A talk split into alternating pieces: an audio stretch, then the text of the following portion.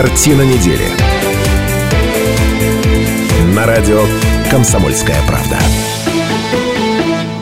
девяносто один и пять эф эм в Иркутске, девяносто девять и пять эф эм в Братске, сайт ка пэ точка ру из любой точки мира и телеканал ти ви си. Все это радио «Комсомольская правда». Меня зовут Наталья Кравченко. Здравствуйте, уважаемые наши слушатели и зрители. Отойдите, большое белое пятно от объектива. А, про большое белое пятно рассказываю. Ой, ой, ребята, я должна прервать эфир. Ну, я хочу вас поцеловать. Нельзя, нельзя, нельзя, нельзя, нельзя целоваться. Поцелуйся с букетом. Ой, спасибо огромное. Ребята, там герберы, мои любимые цветы, там пионы, мои любимые летние цветы. Там... Вот, дорогие Ой, телезрители. Простите меня, пожалуйста, простите. Учим мы Наташу Кравченко с профессором брать конвертами. Бесполезно. Цветы и конфеты. В твоей жизни закончится когда-нибудь конфетно-цветочный? Букетный период, да. Я, слушай, я еще раз прошу прощения, у вас сильно импульсивная ведущая. Я сейчас объясню для тех, кто не видит нас в картинке, что происходит. Но происходит Происходит вот что. Начинается программа «Картина недели».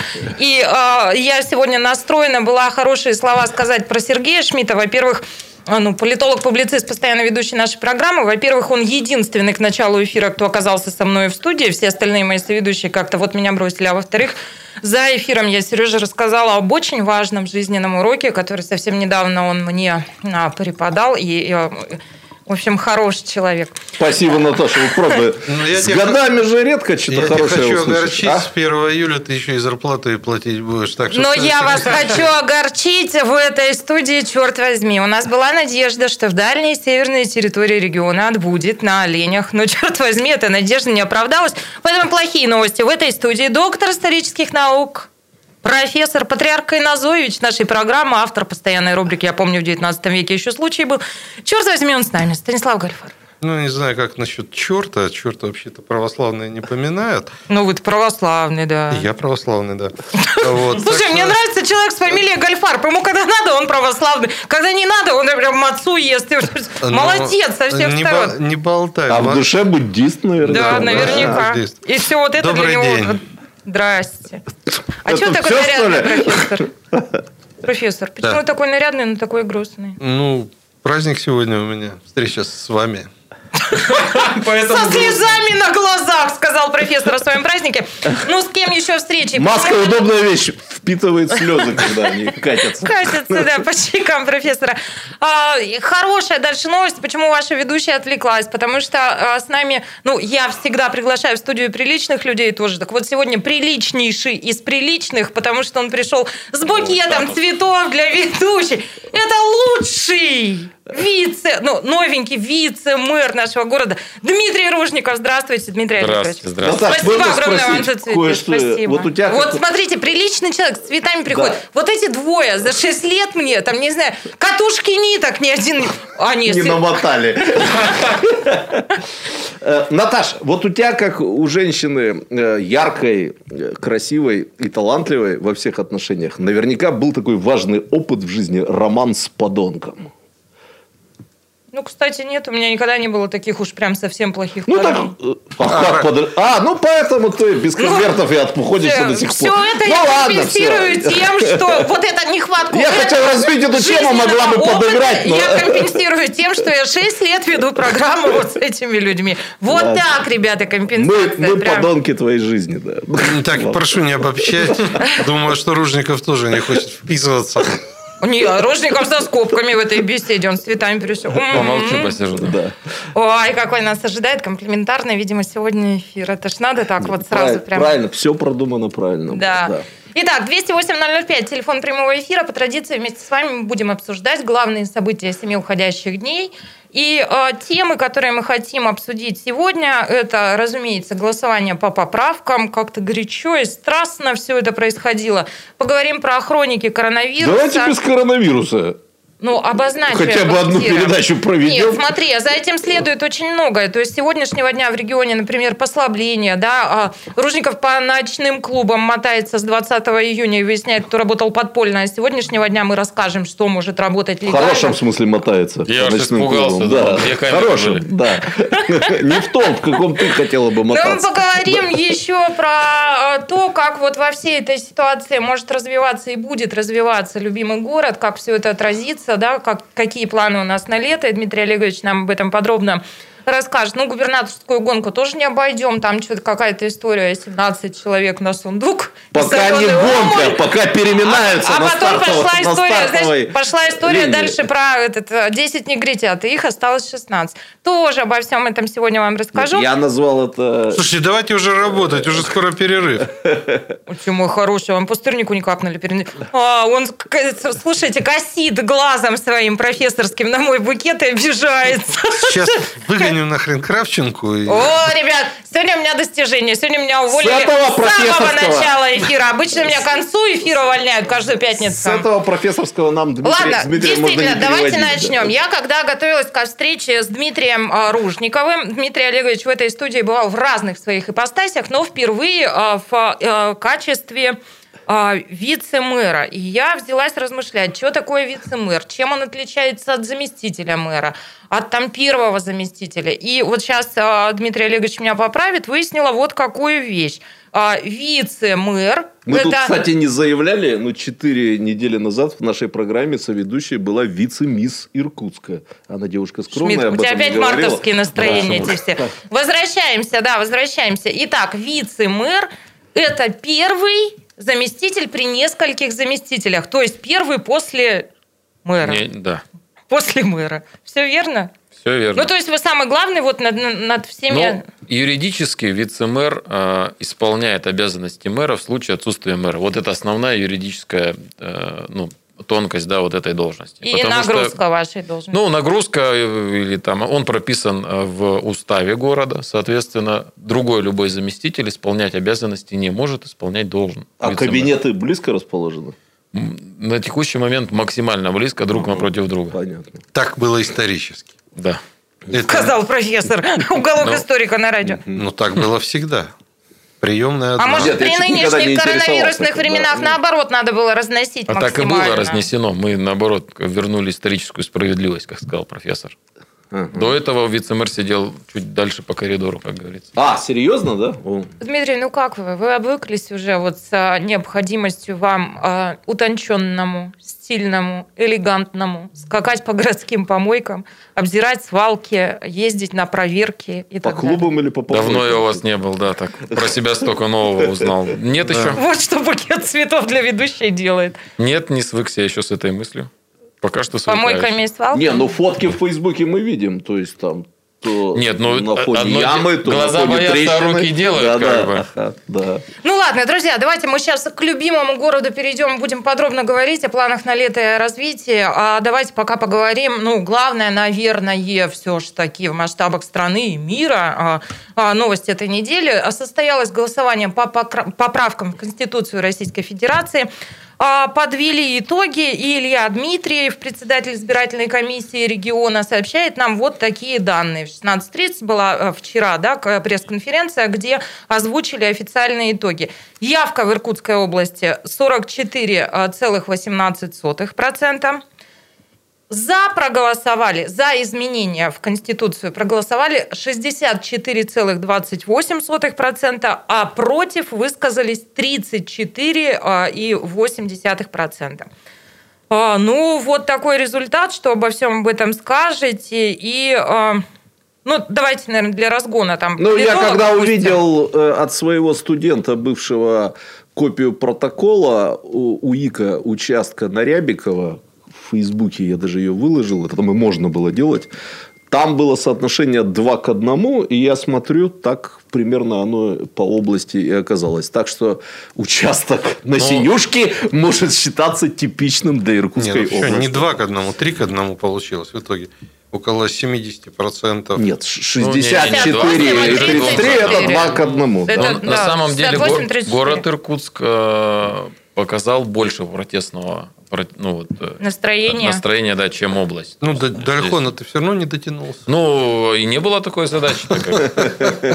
Ну, а мне кажется, это традиционная история, когда ну у нас сердечно одобрямс на выборах на самых разных высказывают вот территории все-таки. Иркутск, конечно, менее предсказуем в этом смысле. Ну, а мы через пару минут вернемся в студию и продолжим. Дмитрий Ружников, вице-мэр Иркутска в нашей студии. Картина недели. на радио «Комсомольская правда».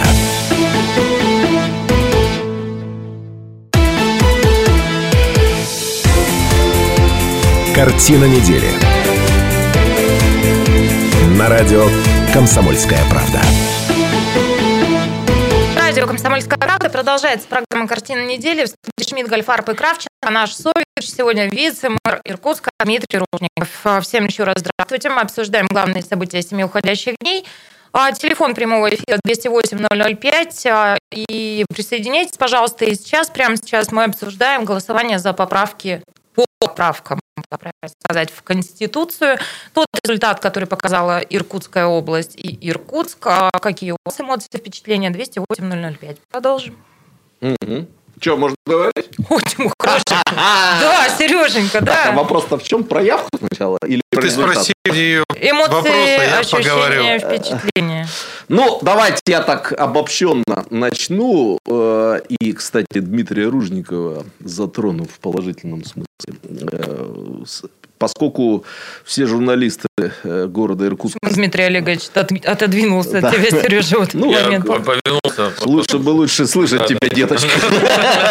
И карандаш. Да, значит, поскольку все журналисты Иркутска знают, что я с уважением отношусь к редакционной политике каждого средства массовой информации, я, конечно, до голосования, вы не будете мне соврать, не говорил, что я не собирался ходить на это голосование. Но четыре раза я... говорил именно об этом. Да, и не ходил на это голосование. Если коротко, я, с одной стороны, противник обнуления и кое-каких еще поправок. С другой стороны, я признаю очень значительные заслуги действующего президента Путина перед народом и историей. Поэтому по первому пункту я не хотел голосовать за, по второму я не хотел голосовать против, соответственно, я не пошел. Я из тех, кто не пошел. Я вот из тех, кто создал низкую явку. Вот корят таких. Вот. Да? Я там внимательно не вчитывался в последнее обращение Путина, но от тех, кто голосовал нет, я ус... против, я услышал, что было обращение президента, я еще прочитаю, ну, как бы ко всем. Он вот как бы выступил в качестве такого президента всех, кто из за, и против, и не ходил. Вроде так это прозвучало. Это очень правильно. Так американские президенты любят поступать. Да? То есть, все проголосовали. Теперь мы единый народ, единая нация. И я хотел бы сказать, что э, не в том смысле, что там прямо близко к сердцу надо принять обращение к президенту. Я просто хотел бы обратиться ко всем, кто... участвовал или и сегодня участвует в очередном эпизоде холодной гражданской войны, происходящей особенно в наших социальных сетях. Это сторонники за и сторонники против. Я, честно говоря, удивлена, удивлена градусу. Да, да. У нас еще губернаторские выборы, еще, так сказать, наобсуждаемся. Результат получен, есть официальный результат, он грандиозный. Даже те, кто занимается подсчетами, ну, как бы вот процента без фальсификации, заявили о том, что шестьдесят пять процентов граждан точно проголосовали за э, эти поправки. То есть, это почти две трети. Да? Ну, это две трети можно считать. И э, я в связи с чем хотел бы Дмитрия Олеговича, нашего гостя и соведущего, вспомнить, что почему в свои молодые годы он так многого добился. Потому, ну, у него есть, так сказать, свои причины. Но мы назовем свои. Но главное, он не собачится в Фейсбуке двадцать четыре часа в сутки. Вот его главный секрет. Будьте всех окружников. Я, может, еще один секрет открою, он вообще не собачится. То есть, он такой. Но если, да, если да. уж про Ружникова заговорили, то перед нами яркий пример как Нет. раз человека эпохи Путина. Почему? Ах, вот это чем объяснять. Сколько тебе лет, извините? тридцать... тридцать шесть. тридцать шесть. Президента. То есть, в шестнадцать лет, в двадцать лет ты живешь при президенте Путине. Я уже нахожусь в той, как бы, стадии своего развития, когда могу объективно оценивать. Еще хорошо. двадцать лет могу прожить при том же президенте. Коллеги, у меня день... не напрягайся. У меня день рождения в конце месяца. Да, Сейчас да, еще да, рано поздравлять. Да, да, мы, тебя, мы, мы, мы тебя не поздравляем, но я просто хочу, если уже заговорили, что яркий пример человек, который сделал карьеру, нормальную карьеру. Вот есть такой карьерный дипломат. Это люди, которые прошли все какие-то ступеньки. не так сразу стал министром иностранных дел, а вот прошел все ступеньки. И я просто к тому, что, ну хорошо, пускай будет не Ружников, Иванов, Петров, Сидоров, кто угодно, таких, как ты, много, которые делали карьеру вот уже при этом президенте. Хорошо это или плохо? Мне кажется, что мы с такими людьми сговариваемся, то есть находим общий язык, и это, в общем, в целом неплохо ни для города, ни для страны. Честно говоря, мне вот эти все разговоры про обнуление, да и большинству народу... Что профессору не было обидно, я скажу, что Гольфарб тоже не собачится в Фейсбуке. Ну, но пописать, почитать любит. Да, ну а что собачиться? Ну, не собачится. Как не собачится, есть да? У нашего да, соседа, у китайского, есть шикарная пословица. Не ловите кошку в темной комнате. Сколько не Она ори... рано или поздно проплывет. Да, сколько не ори, императором не станешь. Ну, такие системные вещи, которые понятны. Вы понимаете, надо собачиться, если уж так, по большому okay. счету, за семью, за друзей, за личную какую-то историю. Из этого состоит история всей страны. Ну, так потому и собачится, и многие аргументируют. Я сейчас, тем, я, что а ты удивлена мне... градусом, да, тоже была? Я сейчас я я поражен этого. Просто был. Да, я да. не читал ни одного, извините, вот этого вопля про страну. Там у каждого своя личная история. Вот сейчас не буду говорить, но эта дискуссия уже как бы прошла. Я понимаю, да. Вот режиссер выступает, вот все хреново, вот он нам показал, что он против. Но при этом он прикормлен. И он при этом пишет, что чтобы перед моими детьми было не стыдно. Да, это но... то, о чем вы говорите. Можно собачиться за семью, за детей. Да, но при этом, если ты собачишься за семью, за детей, то не забывай, что у тебя рука-то вот она поглажена, в нее вложено. Ой, мамочки, можно я, вступайте, коллеги, Дмитрий, голос разума, да. Да, а что, мамочки? Смотрите, значит, ну, я... Ну, далеко, может. Мое мнение, что если про итоги голосования мы смотрим, то, в общем-то, итоги Иркутской области, ну, и Иркутска, в частности, они плюс-минус с небольшим процентом корректировки, они кажутся достаточно верными. Я с, со многими там знакомыми угу. людьми разговаривал. У очень скажу. многих, да, была позиция против, они сразу ее высказывали. У очень многих была позиция не ходить. Но и многие, особенно те люди, которые работают в системе там, и все это понимают, да, говорили, что нет, мы пойдем, будем голосовать за. И, в общем-то, в Иркутске шестьдесят там... условных шестьдесят четыре на тридцать шесть, да, мы берем. Угу. Ну, оно как-то вот э, так более-менее понимаем, да, и явка там сорок процентов у нас, не сорок четыре в Иркутске, она там чуть ближе к сорока. Тоже, в общем-то, объяснимо и объективно, на мой взгляд. А чем объяснимо? Вот нам пишут, это самый низкий результат в Сибирском федеральном округе. И дальше приводится мнение экспертов, почему явка была низ, низкая, как по-вашему? Как вообще можно сравнивать? Ну, я, ну, Хиллера, да, да, к примеру. Ну. Я, я, я вот и вопросы как раз и хотел обсудить. Для да, меня, да. допустим, удивительная явка в Кемерово. Да? Я прямо... Я, я, я пытаюсь для себя объяснить, что там ну, достаточно... Можно я два обстоятельства, как политолог, назову? Почему такая низкая явка. Одно сугубо историческое, другое все-таки ситуационное. Ты тоже в девятнадцатом да. веке был? Историческое. У нас всегда низкая явка. Традиционно сложившаяся низкая явка. Даже да, и приведу, активно... Глава избиркома Илья Дмитриев заметил, да. что явка хорошая и традиционная. Вот я просто традиционная. одну цифру назову, и вам многое станет понятно. Значит... У, э, в памяти у активно голосовавших во втором туре губернаторских выборов две тысячи пятнадцатого года эти выборы остались как самое яркое политическое событие в их жизни. Ну, вы помните, несмотря на то, что мы тут всей студии топили за Ярощенко, выбрали Левченко, люди это запомнили. Потом, правда, говорят, что он зря убил медвежонка и кабаненка там, да. Но это другая история. Вот это вот запомнилось как нечто яркое. Второй тур губернаторских выборов. Ребята, посмотрите явку. тридцать семь процентов по области. Второй тур. У нас всегда низкая явка. Ну, естественно, когда идут федеральные какие-то кампании, она повыше. Вот сейчас получилось сорок четыре. На президентских выборах мы тоже были там где-то в самом э, низу турнирной таблицы. Наверное, да. Это первое обстоятельство. Второе. Я сейчас очень аккуратно выражусь. Если бы я был временно исполняющим э, обязанности губернатора Иркутской области Игорем Ивановичем Кобзевым, я очень аккуратно и спросил бы разрешения не оказывать никакого административного давления на граждан в области.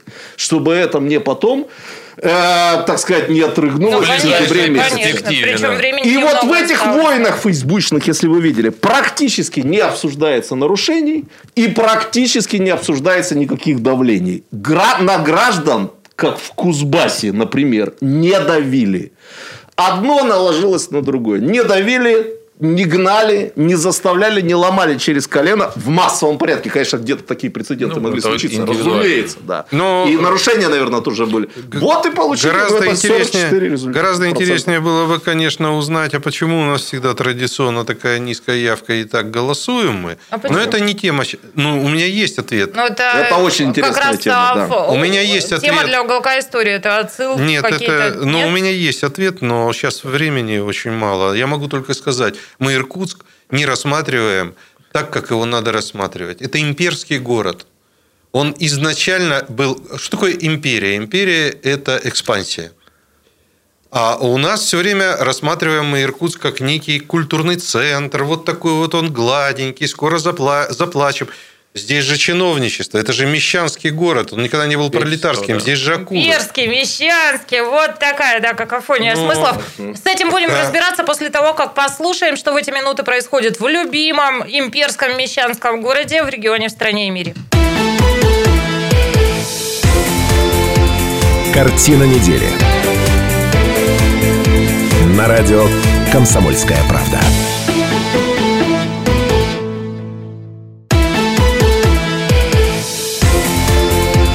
Картина недели. На радио «Комсомольская правда».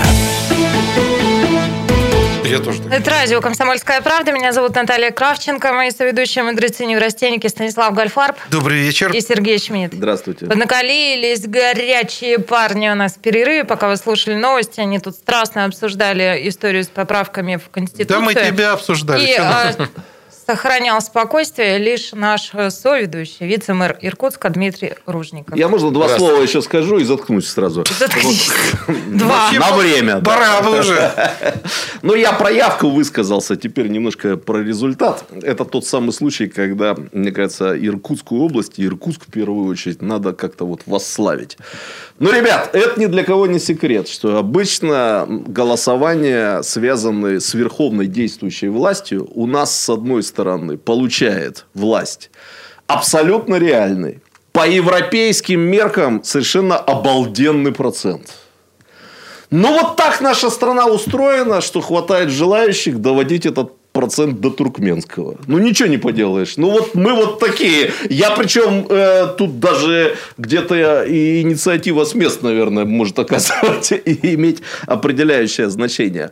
Поэтому, разумеется, когда вот это вот все заканчивается, ну, вот среди политологов, электоральных там социологов начинается эта дележка регионов. Регионы, где честно считали, регионы, где, э, значит, создавали эту пену наверху стакана для объема, назовем это так. Пивного стакана. Я горжусь тем, и вы все гордитесь, если не гордились раньше. Мы живем в регионах, к которым практически нет претензий. Вот сейчас прямо говорят: Москва, Иркутская область, электронное голосование в Москве. Это вот то, как оно было на самом деле. И там маэстро Шпилькин посчитал, вроде как с его точки зрения, правильный процент. Он сказал шестьдесят пять тридцать пять. Так это как в Иркутске, в Иркутской области. Это как вот в Москве, там, понимаете. И это вот эти вот две трети, о которых мы тут А что тут поговорили. Вообще стесняться? Это наши люди. Да, мы живем да, в этой стране. Да. Ну, ну, кстати, у этого в тоже... В этой стране есть момент, которого мы стесняемся все перед гостями из-за рубежа. Я так вот планирую подвести вас к городской все-таки повестке, ну, потому давай. что Дмитрия Ружникова нам надо будет скоро отпускать, а вас все равно не переслушайте. Ой, а что я разболтался? Ори, орите а потом думал, сколько угодно, да. Я бы молчал. Правда, а, собственно, да. Тот момент, за который частенько бывает стыдно, это я элегантно подвожу к дорогам. А к дорогам я спросила Дмитрия Олеговича, приходится ли ему скакать уже вот элегантному вот по всяким этим проблемным местам. По дорогам скакал. Я так понимаю, в начале этой недели скакал тоже, и скакать будет все лето. У меня, знаете, какой вопрос? Я не могу понять вот чего. Я никак не могу понять истории, когда подрядчик, который должен закрывать какую-то часть работ, делает это плохо. Он это зачем делает плохо? Потому что, ну, знает, что будет контроль, и ему скажут, ну, слушай, и больше ты не выйдешь ни на какой аукцион, ничего не выиграешь, и его принудят это все переделать, он потратит в два раза больше времени и денег. Почему мы так устроены? Почему это это не самый лучший вот способ оставаться вечно молодой, да, не понимая таких вещей. Да, да, да. Девочкин вопрос, а, а почему люди грабят друг друга, почему убивают друг друга? Слушайте, ну это мои деньги, мой бизнес. Если бы я вам хреново, профессор, делала работу, вы бы меня выпнули давным-давно, и меня никто в этом городе бы на работу не взял. Это ровно про этот, про это вопрос. Зачем они делают работу плохо, но чтобы я... потом ее переделать, но... потратить свои деньги, Дмитрий нервы и так конечно, далее. Ответит, я бы мог грубее ответить, но он ответит интеллигентно. Интеллигентно отвечу, да. А, ну, это какой-то идеальный, да, мир, когда каждый несет ответственность и понимает перед жителями, там, перед работодателями. Но мы же с вами вот такие. Мы-то такие, а мир-то нет. А, и... контроля, конечно, было очень мало, проблем много в городе Иркутске. Дороги это... Такая больш... Нет, это большая, большая, большой объем проблем, но на самом деле есть и другие, не менее такие серьезные. Вот. Что касается дорог, ну, у нас с вами, во-первых, надо начинать с того, что все начинается с проекта. А у нас с вами в стране предусмотрено законодательством, сорок четвёртым законом, ну, торги. На торги может выйти каждый, кто соответствует техническому заданию и там, первичным условиям.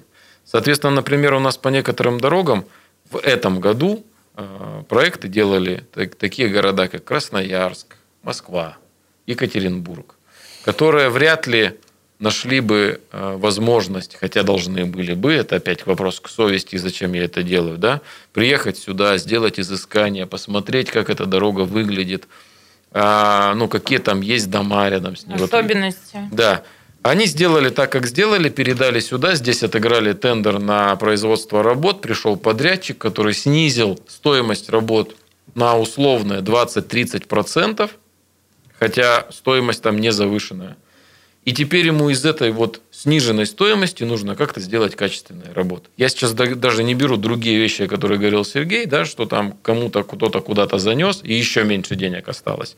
Даже если так смотреть. Вот в итоге мы сейчас бегаем по дороге, где, согласно проекту, возвращаясь к пункту номер один, если поднять асфальт, как в проекте указано, то тротуар уходит прямо на середину окна близлежащего стоящего дома, нашего вот этого иркутского дома, где окна в пол. Памятника исторического. Вот, да, ровно в серединочку. То есть, можно ставни уже как бы не делать, потому что они закрываться не смогут, и вот ходят люди. И э, это, это проектные работы. Дальше пошли строительный контроль. Да? Ну, контроля не было. Ну, под, по факту, на текущий момент он, мы начинаем его требовать, люди выходят, подрядчики очень сильно удивляются, а как же так, а раньше же такого не было, почему? Вы на нас давите, вы там хотите это сделать? Нет. Все, берем документ, написано, что во время производства работ ты по тротуару должен сделать там, ну, какой-то помост из дерева для того, чтобы пешеходы проходили, пока ты тут дорогу делаешь и все разворотил. Пешеходы должны идти. У тебя написано, написано, где он? Нету. Делай. Вы придираетесь, этого никогда не было. Ну, и вот эта вот вся история пошла. То есть, э, придется восстанавливать все это, безусловно, я... и работать. Тамаре я... уступим? Ну, давайте, потом я расскажу. двести восемь ноль ноль пять, телефон прямого эфира. Тамара, вместе с нами, прошу вас. Ага, добрый вечер всем присутствующим. Здравствуйте. Здравствуйте. Пока у вас Дмитрий Олегович в студии. У меня к нему, как вице-премьеру, может быть, это его зона ответственности. Еще вот такой вопрос. И это будет у вас там еще продолжение дальше вот вашей, по, по вашей повестке. У нас, значит, очень напряженная, значит, ситуация с этим, с коронавирусом, да, то есть каждый день у нас, по официальным данным, значит, фиксируется больше двухсот человек, и да, большинство в городе Иркутске. У меня поэтому вопрос вот в связи с чем. В этом году у нас почему-то, я понимаю, при всей необходимости ремонтных работ именно по теплоснабжению. Понимаете, да? Uh-huh. У нас в округах были значительные отключения этой горячей воды. Вы знаете, в отличие от прошлого года, где было пять дней, значит, вот конкретно у нас в Свердловском округе одиннадцать дней. И по другим округам то же самое. Вот у меня к вам такой вопрос, как вице-мэру. все-таки, когда ведутся ремонтные работы, они действительно ведутся столь... Это такая необходимость их вести так длительно. Понимаете, да? Тамар, да, вопрос понятен, времени немного да. остается. Я лишь добавлю, я живу на округе, где когда-то депутат, депутат стал Дмитрий Ружников. У нас тоже одиннадцать дней было отключение воды в разгар коронавируса и... санитарных а мероприятий. А я живу, где бы. Будет одиннадцать дней. Да. Я, смотрите, у нас дальше, ну, мы хотели на эту тематику поговорить. Мы сейчас этот блок начинаем. Ну, сейчас можно коротко ответить или хотите поподробнее. Вот коротко не получится. Хорошо. Ладно, тогда давай. Я закладочку поставлю себе. А Вернемся я... к вашему вопросу, Тамар. Прошу, профессор. А я хотел бы вот что сказать. У нас вообще с законами и вообще с идеями как-то худо. «Комсомольская правда» недавно участвовала в конкурсе Министерства культуры нашего местного. Значит, два месяца из... полгода из нас вытаскивали душу. Мы представили шикарный проект про победу, про освещение этой победы. Мы предложили триста публикаций. Мы не прошли, потому что нас обыграл кто-то, у которого есть международное призвание. Признание. Ну, признание Грамота. На местном уровне. Я думаю, может быть, это тут же... Э, э, кого назовите, мы сейчас обольем грязью. Да нет, мы грязью обливать не будем. Просто я хотел, я хотел бы понять, у кого есть международные заслуги в области освещения, так сказать, местной истории, связанной с Великой Отечественной войной. И вот так у нас на каждом шагу. Я, кстати, не исключаю, что тот, кто выиграл, пока еще не опубликовали, небезызвестные критики всех поправок к Конституции. То есть, так забавно жизнь устроена. Это примерно сопрягается с тем, о чем сейчас говорил Дмитрий Олегович. Вот это вот идиотизм просто какой-то. Не, но мы как победителю лучше не побеждать. Мы как узнаем, мы тут... Да, мы узнаем. Мы все выиграем. Давайте по дорогам так же. Это прямо требует время. Что касается дорог, я как обыватель просто рассуждаю на эту тему. Есть люди, которые хотят, но не могут. Есть люди, у которых не хватило механизмов. Есть люди, у которых нету квалификации. Что ты идешь, если ты хочешь, но не можешь? А идешь, потому ну, что... Может быть, это тоже девочковый вопрос, не, не, не, профессор, но если ты хочешь, но не а можешь... А тебе кажется, а проблема в том, что тебе кажется, что ты можешь, понимаешь? А, а потом... вон оно Ребят, что! А потом да, еще... Вы на, мне многое на, объяснили на ноте позитивной надежды хочу. А потом еще многое на Шермачка. Да. А потом Я многое... на ноте вот, позитивной надежды хочу закончить эту часть. Да?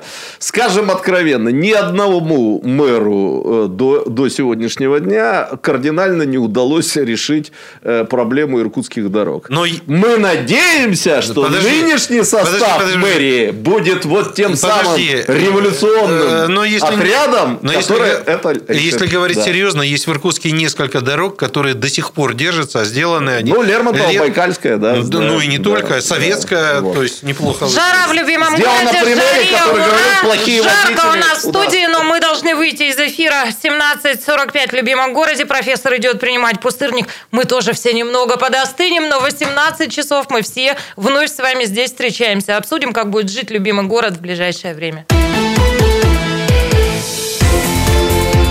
Картина недели. На радио «Комсомольская правда».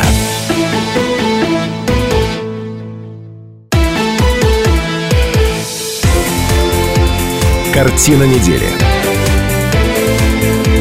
На радио «Комсомольская правда».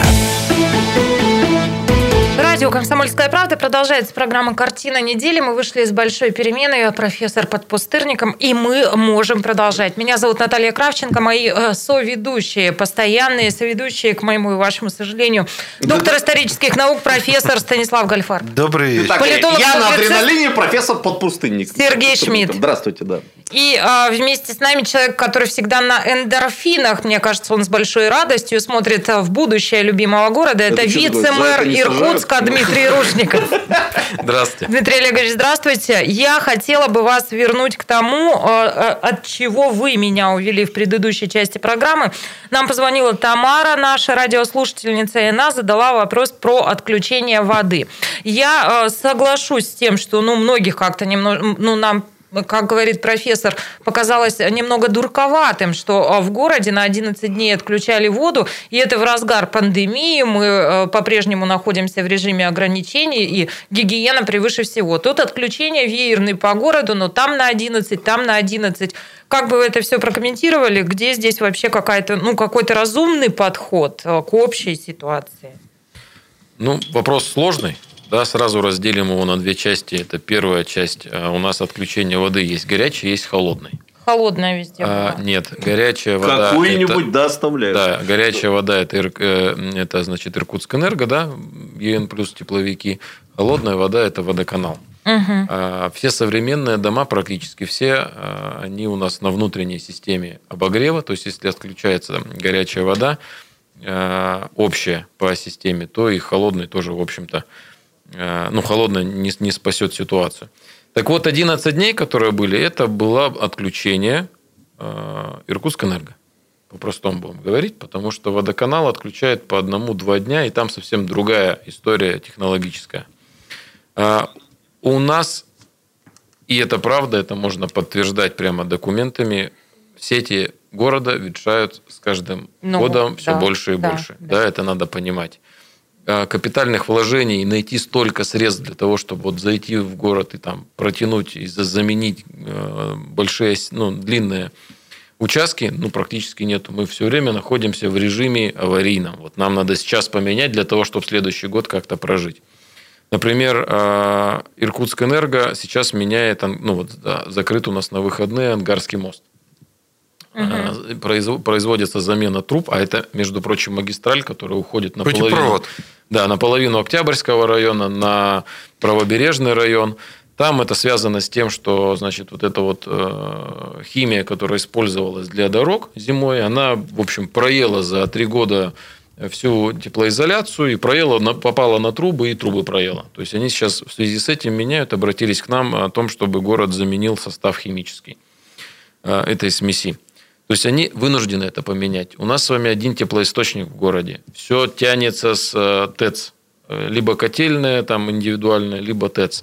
Значит, уже практически не хватает тепла для того, чтобы куда-то в новые места поставлять. Там вот прямо на грани уже. Об этом, значит, Олег Николаевич Причко говорит очень давно.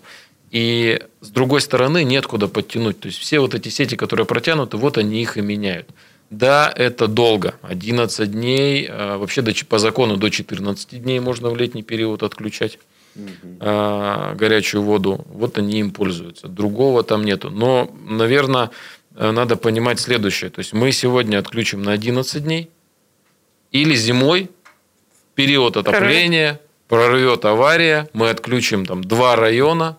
Неизвестно насколько, потому что зимой делать ремонт аварийный, ну, еще там, в три-пять раз тяжелее. И дороже. Слушайте, а у меня встречный вопрос, и исходя дороже, из да. того, что вы сказали, ну, вам тогда, получается, надо вырабатывать какие-то совместные решения, если то, чем вы посыпаете дороги, проедает то, за что отвечают они, а в целом это в конечном счете тепло и вода в наших домах, тут надо что-то тоже придумывать. Ну, мы сейчас занялись этим. Я напомню, что я не так давно э, на этой должности, чтобы нести ответственность за предыдущее решение. Но будем решать и эту, и эту задачу тоже.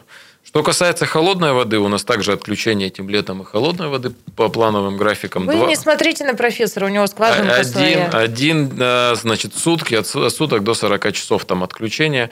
Это тоже плановые работы. В основном меняются задвижки. Это такие крупные магистральные задвижки, которые в зимний период заменить практически невозможно. И, конечно, приходится отключать достаточно большие объемы массивов жилых, потому что, ну, она одна задвижка там перекрывает mm-hmm. целыми районами. Но, опять же, мы должны понимать, что если мы сейчас это не сделаем, и зимой она просто не сработает в какой-то момент, но придется отключать зимой без воды, обводных путей нету, ну, просто будет авария, и мы будем опять сидеть зимой без воды гораздо дольше срок, потому что, ну, надо землю mm-hmm. будет разморозить, вытащить, вставить ее, закатать, то есть, ну, людям работать будет сложнее аварийным. Поэтому это все плановые работы. Не выполнять их невозможно. Я страшную вещь скажу, но у нас с вами э, на самом деле очень много сетей сегодня в ветхом аварийном состоянии. Давняя проблема. И мы, и мы говорим о том, что, извините, это мы берем магистральные сети в районах, а мы с вами еще не берем, например, через реки переходы воды.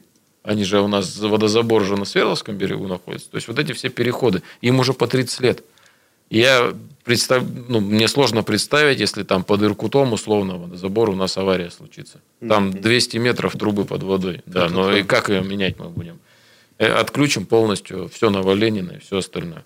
То есть плановые работы, они нужны, они обязаны быть. И здесь мы, к сожалению, ничего не сделать. Единственное, что мы можем сделать, это правильно к этому подготовиться. Вот сейчас мне Минздрав говорит, вот вы отключаете холодную воду. Ладно, горячую, бог с ней, там можно как-то обойтись. Холод... Ну, я вам об этом же тоже вот да. говорю в эфире. Холодную воду отключаете, там, значит, больницы, там лежат ковид, там все остальное. Но еще раз, мы если не отключим, значит, у нас зимой возникнут такие проблемы, что не одна больница отключится, а там полрайона отключится.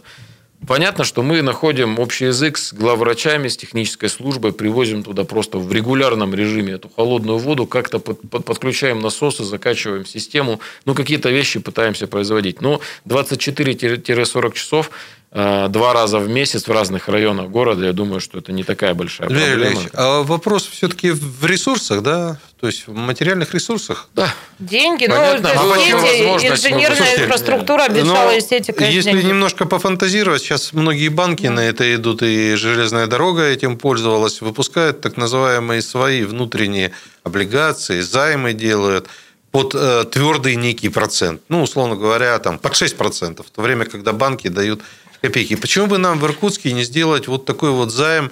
Ну, сейчас это как фантазия, но тем не менее, вот специально целевой займ на жилищно-коммунальную... Сережа, я не очень поняла эту фантазию. Кто оплачивает-то вообще? Подождите, подождите. Станислав Васильевич. Не копейки ЖКХ. Не под какой процент. Ну, мысль-то понятная, она правильная. Мы на самом деле пытаемся сейчас входить в разные федеральные программы, где хотя бы частично будем забирать это. Но вы сейчас вот этим предложением вторгаетесь уже в тарифную политику. И mm-hmm. все это приведет к увеличению тарифа за ну, население, которое будет оплачивать. И тут тоже есть куча регламентов федеральных, которые мы не можем там, условно увеличить тариф больше процентовки, чем там предполагается. Соответственно, мы и эти инструменты тоже можем, ну, не сможем использовать. Немного времени остается в этой части программы. Уступим микрофон нашим слушателям и зрителям. двести восемь ноль ноль пять. Здравствуйте, Евгений. Добрый день. Меня слышно? Да, да вас да, слышно. Прошу вас.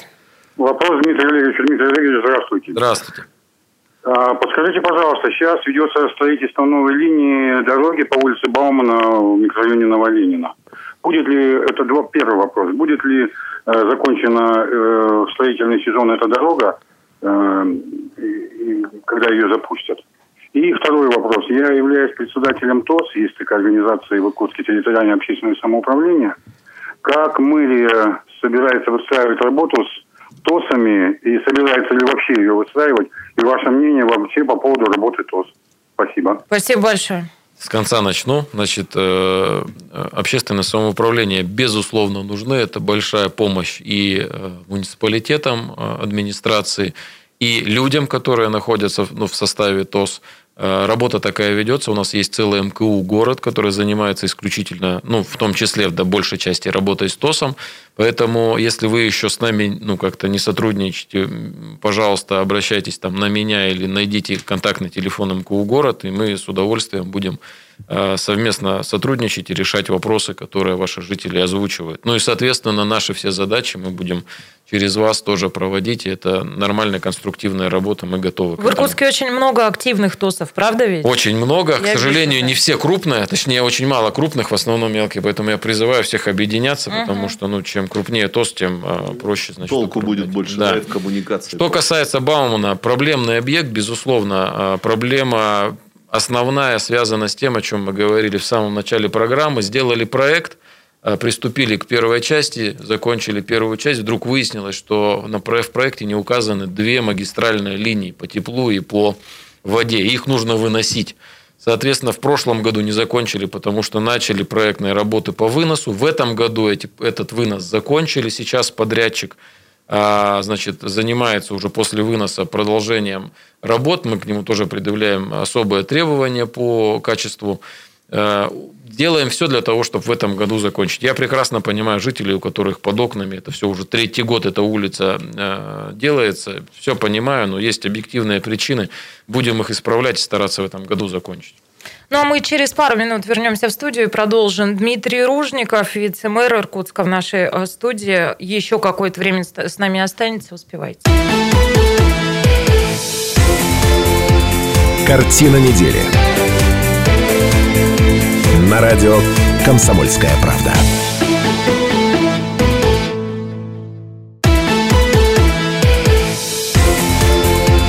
Картина недели.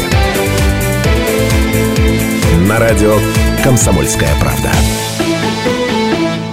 Радио «Комсомольская правда». Продолжается программа «Картина недели». В этой студии Шмидт, Гольфарб и Кравченко. А наш соведущий сегодня, ну вы знаете, что один на один с мудрецами неврастенниками я вас не оставляю. Приличные люди всегда в этой студии тоже присутствуют. Пока еще и я этому рада. Дмитрий Ружников сегодня вместе с нами, вице-мэр Иркутска, которого наша слушательница Тамара, оговорившись, по всей видимости, назвала вице-премьером. Не уточнила чего, но я вам, Дмитрий Олегович, от всей души желаю дальнейшего какого-то успеха в вашей ну, работе. Вы-то привычны к придуманному Наташей формату. Приличные люди в гостях у подонков, так сказать. Да-да-да. Любимая так передача. Так это подается. Да. Вот, вот смотрите. Я вам все время объясняю, что вас слушают ровно из-за этого. Вот поэтому э, у вице-мэра это любимая передача. А если бы просто ваши вот это бубу, ну кому это интересно? Но всем в городе интересна судьба Цесовской набережной. Все размышляют, ломают копии в соцсетях в битве за то, что же там должно появиться. Дмитрий Олегович, комментируйте. Что было, что будет, чем сердце успокоится? Слушайте, ну, несколько тезисов. Первый тезис. Цесовская набережная – это муниципальная история, это территория города, да, мы вот помним вот эту дорогу, которая mm-hmm. проходит, ну и, соответственно, если от Вечного огня смотреть, то справа будет вот она, набережная центральной электростанции. Это муниципальная земля. В две тысячи тринадцатом, если я не ошибаюсь, году был разработан проект благоустройства этой набережной. Понятно, что он не был реализован, это мы все видим, и, к сожалению, в большей степени потерял свою актуальность, потому что земля была там в части выкуплена, какие-то новые проекты появились, новые сети появились. На следующий год мы планируем его обновить и сделать уже, ну, в общем, с учетом всех изменений, сделать продолжение, или точнее даже, наверное, соединение двух набережных, которые есть на текущий момент, и с этим проектом заявляться уже в федеральные программы, для того, чтобы закончить вот эту большую нашу набережную от Ушаковки до э, Комсомола. Угу. А, значит, это первый, первый такой тезис. Второй тезис. То, что сегодня достаточно часто упоминается в соцсетях и в средствах массовой информации о том, что там вот Цесовская набережная, вот там незаконное строительство, там, значит, нарушение на нарушении. А, значит, это два участка всего. Это два земельных участка. Это часть развесочная фабрика и ТЭЦ. Там два разных проекта, причем проекты э, я лично видел, и один, и другой, на мой взгляд, заслуживают уважения, с учетом того, что проект, который предлагается Иркутскэнерго на месте своей же ТЭЦ, э, выполнен э, Кенго Кума, это архитектор, который входит в топ пять архитекторов мира на текущий момент. Я не знаю, сколько обошлось это вот проектирование всего, но это для Иркутска это выглядит, мягко скажем, свежо. Мне кажется, это будет таким знаковым проектом, и такого уровня архитектуры и исполнения ну, у нас, у нас нету, здесь греха таить не нужно. Да, возможно, я, это пока что концепт и проект, никто не садил и не приходил в город Иркутск за согласованием этого всего, поэтому, безусловно, вот этот проект благоустройства набережной нужно будет сопоставлять с этими проектами, как-то их там сбалансировать.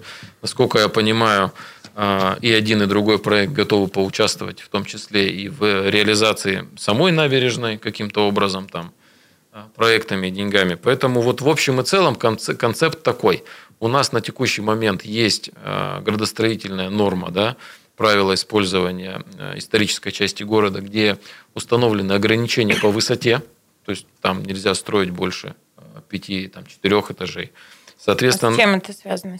Э, решение просто администрации, Думы. Да, то есть, историческая, да, историческая вид часть на реку, да, закрывает. Ну, э, условно, есть такой разрез, да, по высоте. Если будет высоко, то доминанты, нужны ли они или не нужны. Это угу. такая архитектурно-градостроительная история. Там, безусловно, участвовал и Союз архитекторов.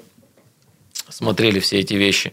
Но, тем не менее, на мой взгляд, такие знаковые проекты в составе, в общем, общей набережной благоустройства э, рассматривать нужно. Ну, как минимум, их рассматривать нужно. Э, поэтому для меня непонятна вот эта вот вся в соцсетях вот эта история, да, то есть где-то что-то посмотрели, Не понравилось, начали, значит, писать, что все плохо, давайте останавливать. В Иркутск, ну, не заходил. Я знаю, что было выдано разрешение по вот второму участку, где чайразвесочная фабрика была. Не знаком, и, и судебное решение о том, что оно было выдано незаконно. Я не знаком с судебным решением, по каким параметрам оно было выдано незаконно. Но если вот не ошибаюсь, по крайней мере, в соцсетях, в соцсетях считал, что это не связано с высотой, это связано с какими-то там неправильно документами были оформлены. Ну, то есть тогда давайте мы говорим, что мы правильно оформляем и заходим. Поэтому вот общая информация, она вот такая. Город готов работать с этими объектами, готов, и есть необходимость эту набережную завершать, потому что ну, посередине кусок без ремонта, mm-hmm. без всего. И, соответственно, в формате заявленных и Иркутскэнерго, и вот там частным собственникам по чайразвесочной фабрике вещам как-то садиться разговаривать. На градсовете подключать общественность, подключать профессионалов, градостроителей, ну и смотреть, как это вот будет. Я знакомый... Ну, то есть, борьба началась в момент, когда бороться не с кем, не за чем. Да, непонятно как и... бы, да. Но, на самом деле, немножко не так. Я знаком с тем и с другим проектом. Уж когда котлован выкопан, то что ж не видно-то? Видно, котлован выкопан. Там, конечно, речь идет о высотах, там увеличен тот проект, который вы имеете в виду, частный на чайразвеске, там увеличена этажность, и она uh-huh. как бы закрывает исторический центр. Но я сейчас не об этом. Вот у нас собственники, которые хотят... Вообще, на самом деле, Иркутск должен получить наисовременнейшие здания, для того, чтобы они дали импульс вот немножко другой архитектуре. Иркутск должен избавиться от пустырей в центре Иркутска. В том числе. Не... Но... Очень хорошо, если они будут застроены, да и современные. Но когда я начинаю значит, да, с собственниками, парк, собственниками говорить о том, что, ребята, ну не отсюда надо было заходить. Но вначале надо, как говорится, пообщаться с людьми. Нужно всем показать ваши прелести. Я бы, например, один из частных проектов начал со строительства музея какого-нибудь двухэтажного, трехэтажного на территории чаепрессовки, посвященный там либо чаю, либо шелковому пути, либо нашим взаимоотношениям музей с Китаем. Музей иркутской профессуры. Да, тоже неплохо было бы. Коммерческий проект просто, для туризма. Просто по той простой причине, что без культурного наполнения сейчас ни один проект фактически не пройдет. Там ведь на самом деле хороший проект.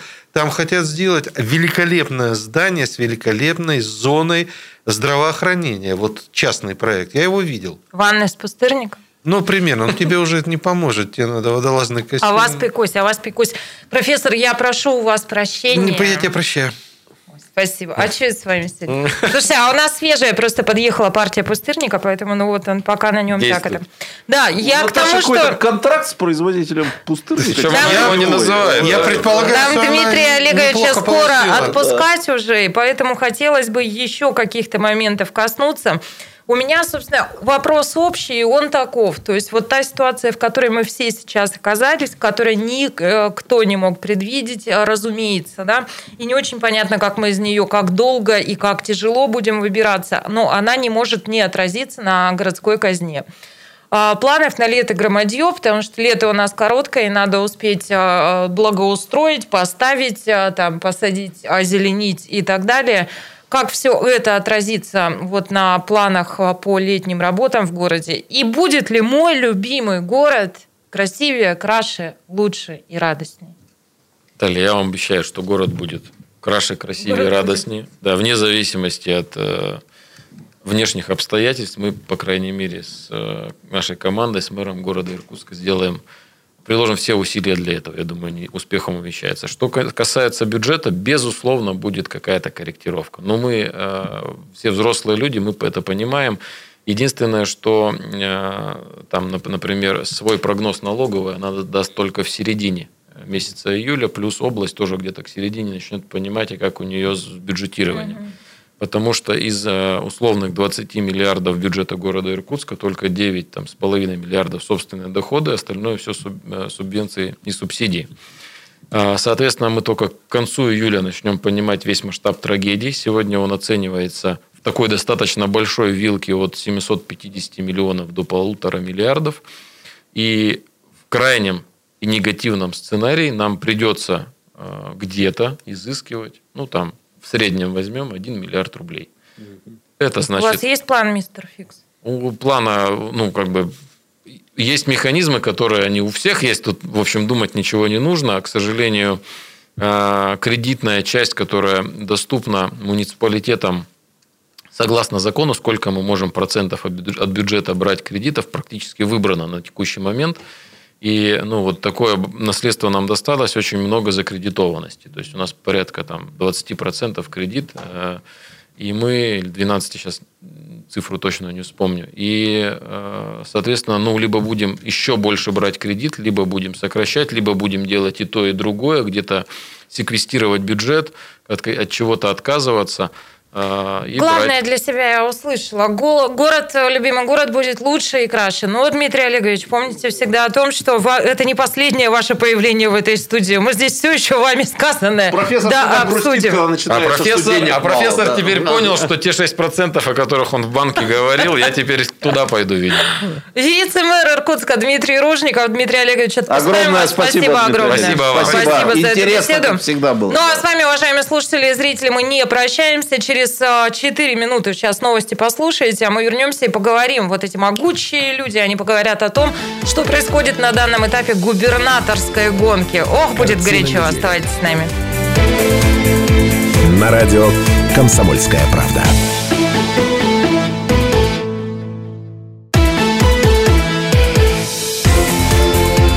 Картина недели.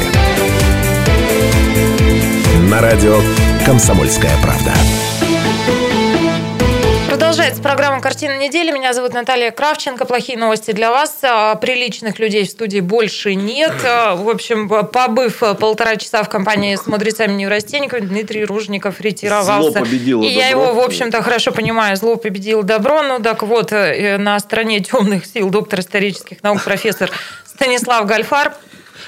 Это я слышу от Дарт Вердера. Сестры Дарта Вердера. Да. Добрый вечер. Политолог-публицист Сергей Шмидт. Здрасте. А в, этом части, в этой части программы, она завершающая, я предлагаю все-таки как-то обсудить то, что происходит на данном этапе губернаторской гонки. Ну, так или иначе, в этой программе мы ну, на протяжении вот ближайших месяцев до тринадцатого сентября, да и потом будем этой темы, разумеется, касаться и обсуждать, потому что грядет большое событие в регионе, мы должны будем избрать его главу. И на сегодняшний день ситуация у нас вот такая. семнадцать человек зарегистрировались и претендуют на пост губернатора. Кто-то сошел уже с дистанции. Но сегодня мы осталось. с вами получаем вот такую информацию. Сегодня в избирательную комиссию Иркутской области поступило заявление от кандидата самовыдвиженца на выборы губернатора региона Натальи Киселевой о снятии своей кандидатуры. О причинах нам ничего не сообщается. Ну, таким образом, знаете, десять негритят, их осталось трое, да? Вот их осталось шестнадцать. Ну, давайте проводим Наталью Киселеву. Я так понимаю, среди самовыдвиженцев хватает людей, которые являются, ну, жертвами, я уж так скажу, простого человеческого инстинкта или потребности побыть в центре внимания. В принципе, для удовлетворения этого инстинкта существуют социальные сети, но не все ими пользуются. Поэтому, Наталья Киселева, вы побыли в центре внимания. Жизнь в каком-то смысле удалась. Нет, Приходите Сережа, на следующие губернаторские выборы. Вопросы, чем все эти люди пошли туда, но за исключением... Побыть кто... в центре внимания. Ну, а в, каков, я... в центре какого Наташа, внимания? ты-то должна их понимать их... лучше. Остальных. Я пользуюсь да. соцсетями в этом да. смысле. Их в лицо никто особенно не знает. О них никто особенно ничего не знает. Ну, плюс один, минус Слушайте, один. Слушайте, ну, люди олдскула. Им приятно. Вот на «Комсомольской правде» произнесены их имена. Я... Сейчас там они будут... Вот мне приятно произнести вот какое имя на радио «Комсомольская правда». Валентин Федорович, наш постоянный слушатель. Это имя мне произносить всегда приятно. Здравствуйте и скажите мне, зачем все эти люди идут в губернаторы? Что ими движет? Ой, Здравствуйте, Валентин Федорович. Сакральное. Не знаю. Кого-то деньги, наверное. Хотя деньги трудные, тяжкие, не знаю. Я много лет работал руководителем. Я не понимаю тех, кто рвутся в директоры, понимаете, тем более, если областью командовать. Вот, сейчас профессор Гольфарб вас поддержит, он тоже про свою это такая долю. Такая тяжкая работа. Меня хоть золотом осыпь, я сейчас вот не возьмусь ни за какую руководителя. Ну и работу. Не надо. Наташенька, просьба к вам большая. не называйте наших профессора Сергея Федоровича подонками. Вот у да, нас никогда в жизни. Не надо так нас называть. Смотрите, Валентин Федорович, давайте сразу расставим точки над «и». Ни разу в жизни за шесть лет существования этой программы, а вот этих людей я знаю гораздо дольше, и никогда в жизни я никогда за эфиром не никогда слово «подонок» я не использовала, из Но моих понимаю, уст оно не это, слетало. Это самоирония, это игра. Нет, нет, это, это Шмидт, Шмидт, он только что вот так себя назвал, да. Но э, мне даже, знаете, вот как-то тяжело. У меня чувствительность, видимо, большая, или нервы плохие на слово. Как-то вот... Сережа, не произноси никогда больше. За нашу вот элиту культурную, они все-таки... Из... Все понял. Завтра Кравченко... Про них, что они неприличные люди, ну вот даже это тяжело. А уж сказать, что они подонки, ну это невозможно. Они все записали. Прекрасные подонки. Ну ладно. Спасибо, Валентин Федорович. Полностью мы со Станиславом Ильичем да, разделяем поддержу. Все положения вами Наши сказанные. Речи, все. Да. Да. Ответ Чемберлена. Я будет. думаю, и слово негодяи вас тоже не устроит. Я потому что Наташа даже вас, не присматривается. Я никогда вас не называла негодяями или подонками. Ну, давайте ближе к теме. Мне кажется, что выборы... Проходят скучно, скажет профессор. Но пока что действительно не очень скучно.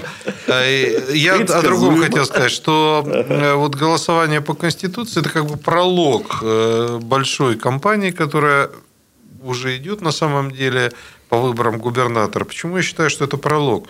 И почему я считаю, что шансы, например, у одного из участников этой гонки очень хорошие, я бы сказал, серьезные. Не случайно ведь коммунисты призывали всех голосовать против поправок в Конституцию. И не случайно один из претендентов на должность губернатора на противоположном конце этой парадигмы. И мы понимаем, что сегодня расклад такой, что все-таки сторонники поправок набрали больше голосов. Это говорит и о том тренде, который, скорее всего, сохранится на время... всей кампании, которая будет проходить в Иркутской области. Мы, я просто ожидаю, что это будет очень веселая кампания. Но веселая по определению. Все-таки такого количества кандидатов на должность губернатора, по-моему, не знаю, Шмидт может меня поправить, но я, честно говоря, не помню такого длинного списка. Было ли ну, когда-нибудь? Станислав Владимирович, в бюллетене будет человек пять-шесть э, или четыре. Ну, даже, зареги... даже да? регистрировалось меньшее количество. Вот, поэтому, ну что, нам не привыкать. Но я бы хотел отметить одну маленькую деталь. Будет несколько локальных очагов напряженности. Понятно, что это будет Усть-Кут уже, где конфликтная ситуация. И будет, я думаю, еще несколько вот таких точек. Мне нравится, что основными претендентами на победу являются люди никак не скандализированные. Давайте тоже это отметим. И я надеюсь, понятно, что это только надежда, что вот в такой вот логике политического состязания мы обойдемся без скандалов. Это, конечно, в первую очередь вопрос к политическим технологам, да, которые будут создавать, обеспечивать, изобретать их политические кампании. Но мне нравится, что у нас пока вот основной набор, да, вот это вот как бы верхушка претендентов, и Врио Кобзев, и Михаил Викторович Щапов от ка пэ эр эф, и Лариса Егорова. И, и Юмашев, мэр Бодайбо, может быть, чуть в меньшей степени, это никак не скандализированные в медийном пространстве фигуры. Этим, пожалуй, уже компания, по крайней мере, на начальном этапе, она отличается от компании пятнадцатого года. Если вы помните, там грязюка лилась в течение года до начала кампании против тогдашнего кандидата от власти Сергея Владимировича Ярущенко. Сейчас мы как бы вот с чистого листа начинаем. И второй момент. Ну, вот мне хочется, это правда... в большей степени касается избирателей, чтобы в этой кампании мы наконец-то стали... Она стала дискуссией о том, а кто все-таки для области лучше. А не дискуссия о варягах и местных, о там, коммунистах, единороссов. Вот я так не видел в сознательном возрасте губернаторских кампаний, где вот... этот момент, он становился бы определяющим. И просто люди дискутировали друг с другом на тему, вот этот кандидат лучше справится с управлением области, ага. и нам станет лучше всем, если он выиграет, а не разбирались бы, кто там где родился, в каком регионе, и, э, значит, кто какое отношение имел к пенсионной реформе. Ну, слава богу, оба основных кандидата, Кобзев и Щапов, никакого, никакого отношения, отношения к пенсионной реформе не имеют. Мне это очень нравится. Кобзев беспартийный, Щапов из коммунистов как бы э, не голосовал за но я хочу хоть сказать... одна тема пройдет но мимо. Я хочу сказать, что и Щапов, и Юмашев на старте своих кампаний выступали с громкими заявлениями. Напомню тебе. Ага. А, Юмашев выступал с заявлениями... Юмашев, том... да, Юмашев, Щапов да. пока еще нет. Щапов да. выступал с заявлениями относительно социальной, в основном социальной политики угу. на уровне государства, президента и так далее. Угу. О том, что это не так, это не так, это, это не так. Ну, понятно, что он как... А представитель КПРФ, ну, да. так сказать. Но, тем не да. менее, громкие заявления были сделаны. Да. Коммунистическая партия Российской Федерации, я так вот без обид для тех граждан, которые ее поддерживают, просто скажу, мне приходилось об этом говорить. Но так устроена наша партийная система, что это что-то вроде вот первой лиги в футболе. Есть высшая лига, это Единая Россия, кому не достается мест там, те идут играть в первую лигу. И здесь, конечно, Коммунистическая партия Российской Федерации роль этой первой лиги выполняет. Я так осторожно выражусь. Там хватает политиков, которых легко вообразить в Единой России. Как в Единой России хватает политиков, которых легко вообразить в КПРФ. Насколько я знаю, упомянутый Юмашев в начале этого года был еще членом Единой России. Но это для нас, так сказать, известная я история. Хочу... Слушайте, позвольте, прихода я и ухода из партии в партию. Эту да. сверну, потому что важное угу. объявление должен бы сделать сейчас профессор. Это про, я вас прошу проанонсировать концерт. восьмого А, да. От политики к искусству. Давайте два слова скажу. Во-первых, очень много людей, которые говорят о том, что все это туфта, что это надувательство в связи с тем, что многие не получили... Мы про викторину Конституции. Я сейчас понимаю, о чем речь идет. Да, викторина. Чтобы люди тоже вас понимали, это важно. Да. Что многие люди, которые участвовали в викторине, не получили эс эм эс, которые мы обещали, что они получат, регистрируясь у волонтеров. К сожалению, вот эти дос-атаки или кибератаки, они продолжаются до сих пор. Но, тем не менее, сейчас все вручную вносится, и до восьмого числа, когда будет большой концерт с розыгрышем квартир и машин, вас всех туда внесут, зарегистрируют, и я надеюсь, что все удастся. Все будет нормально. И пусть вам повезет, как мне повезло с моими прекрасными соведущими. Станислав Гольфарб, Сергей Шмидт. Нас больше не будут унижать. Спасибо, Валентину Федоровичу. Спасибо, уважаемые слушатели и зрители. Славного вечера пятницы. Хороших выходных. Пока. На радио «Комсомольская правда».